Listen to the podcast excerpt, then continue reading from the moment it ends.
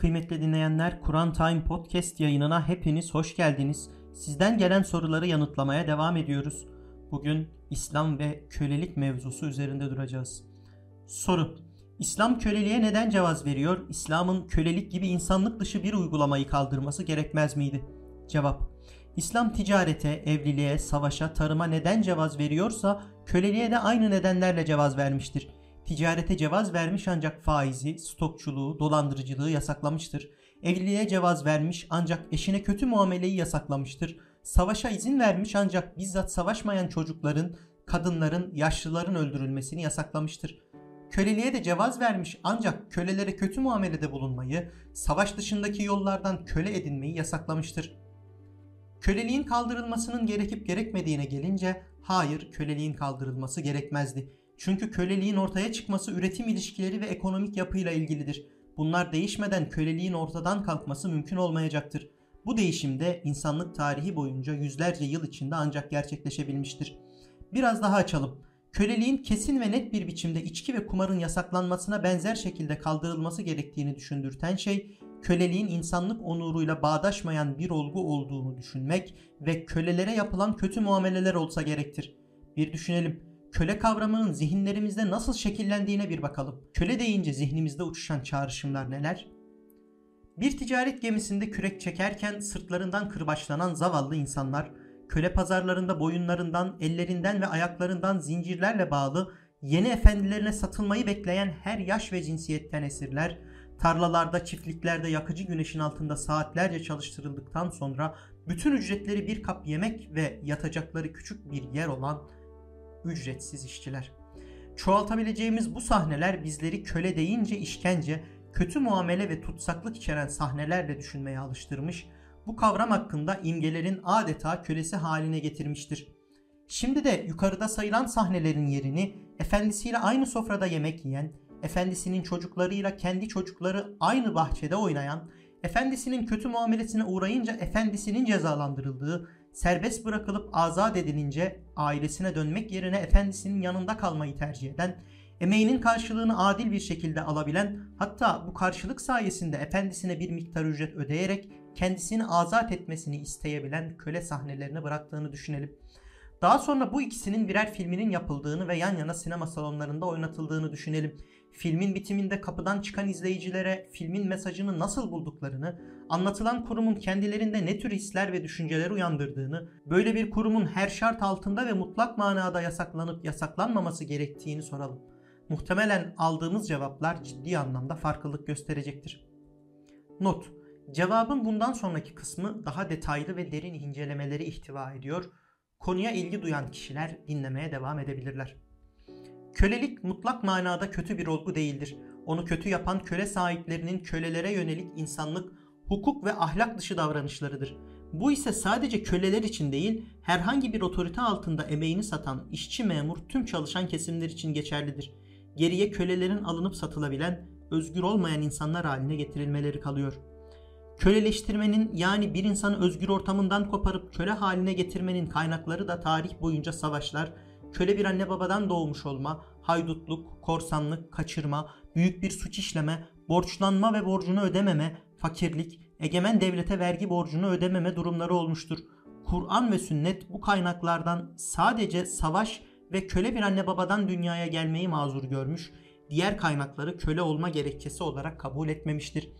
İlgili savaş da sebepleri meşru bir savaş olmak zorundadır. Yani insanları köleleştirme amacıyla yapılan bir savaş olmamalıdır. Ayrıca savaş sonucu esir alınanların hepsi de köleleştirilmek zorunda değildir ve uygulamada da böyle olmamıştır. Bu esirler bazen bedelsizce, bazen bedelleri ödenerek serbest bırakılmış, bazen kısa süreliğine esir tutulmuştur.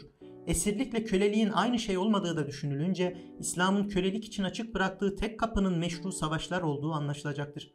Yani İslam'da haydutluk, korsanlık ve adam kaçırma sonucu insanların köleleştirilmesi, büyük suç işleyenlerin borçlanıp borcunu ödeyemeyenlerin köle haline getirilmesi, fakirlerin kendi emeklerini kölelik yaparak satmaları ve fakirlikten kurtulmaya çalışmaları, bir devletin egemen bir devlete vergi borcunu ödememesi sonucu özgür insanların köleleştirilerek borcun ödenmeye çalışılması gibi uygulamalara cevaz verilmemiştir.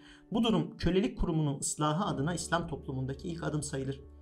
İnternette ve çeşitli kaynaklarda Efendimiz ve arkadaşlarının kölelere nasıl insanca yaklaştıklarını gösteren onlarca örnek vardır. Bunları alıntılayarak konuyu uzatmak yerine bunun ne anlama geldiği üzerinde durmak daha yerinde olacaktır. Kölelik sosyal ve ekonomik bir kurumdur. Belli bir sosyoekonomik sistemin ve coğrafyaların realitesidir. Köleler ise toplumsal bir sınıftır. Bir sınıfın ya da bir kurumun devlet eliyle toptan kaldırılması ütopik, hatta romantik bir idealdir. Reel bir karşılığı yoktur. Ekonomik kurumları ve toplumsal sınıfları bir gecede ya da birkaç senede kaldıramazsınız. Sovyet Rusya bile elinde bulunan devlet gücü, katı ideolojik altyapı ve maddi olanaklarıyla 1917 devriminden sonra emek sermaye çatışmasının tarihsel figürü olarak gördüğü işçi sınıfını ortadan kaldıramamıştır. Üstelik böyle devrimsel bir ortadan kaldırma çabasının fazladan yan etkileri de olmuş, sınıflar arası eşitlik ideali bütün sınıfların totaliter devlet yönetimi altında benzer sefalet koşullarda eşitlenmesiyle sonuçlanmıştır. Kapitalist batının ise köleliği temsil ettikleri önemli iş gücü potansiyeli nedeniyle yakın zamanlara kadar kaldırmadığını biliyoruz. Bu kurumun sanayi devrimine koşut olarak gelişen makineleşme ve beden gücüne duyulan ihtiyacın azalmasından sonra belirli yasalarla en azından hukuken ve ismen kaldırıldıktan sonra da yerini yaka renklerine göre sınıflandırılmış işçi sınıfına bıraktığını biliyoruz.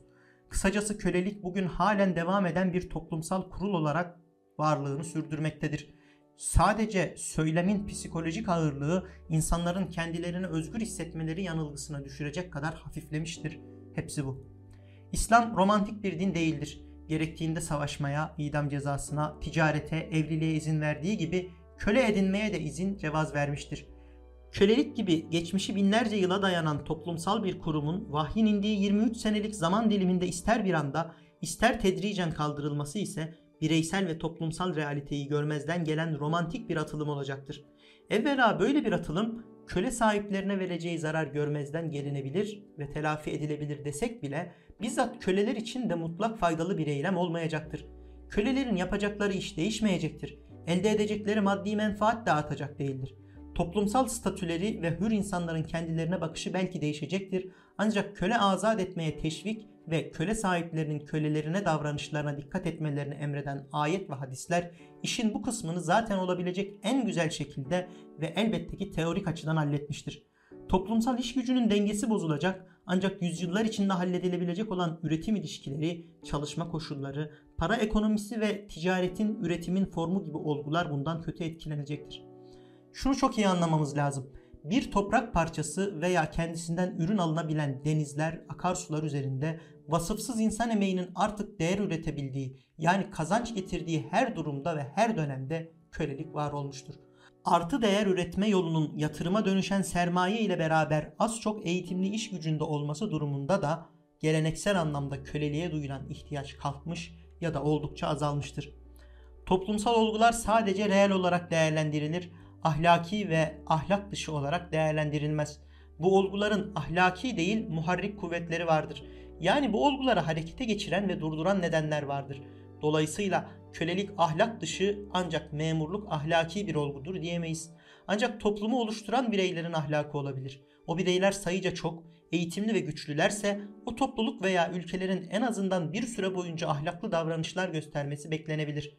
Kölelik konusunda yapılabilecek maksimum şey de bu olabilir ve Efendimizin yaşadığı dönemde sallallahu aleyhi ve sellem bu da tam anlamıyla yapılmıştır.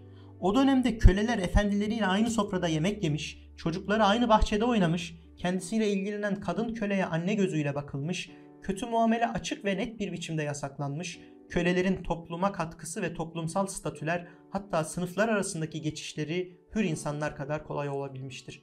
Hatta Efendimiz sallallahu aleyhi ve sellem hayatı boyunca savaşlardan kendi payına düşen ganimetler ve hediye gibi yollarla edindiği köle ve cariyelerin tamamını azat etmiştir. Bazı ilahiyatçılarda bu durum Efendimizin ve İslam'ın köleliği tedricen kaldırmak istediği yönünde bir intiba uyandırmış olabilir.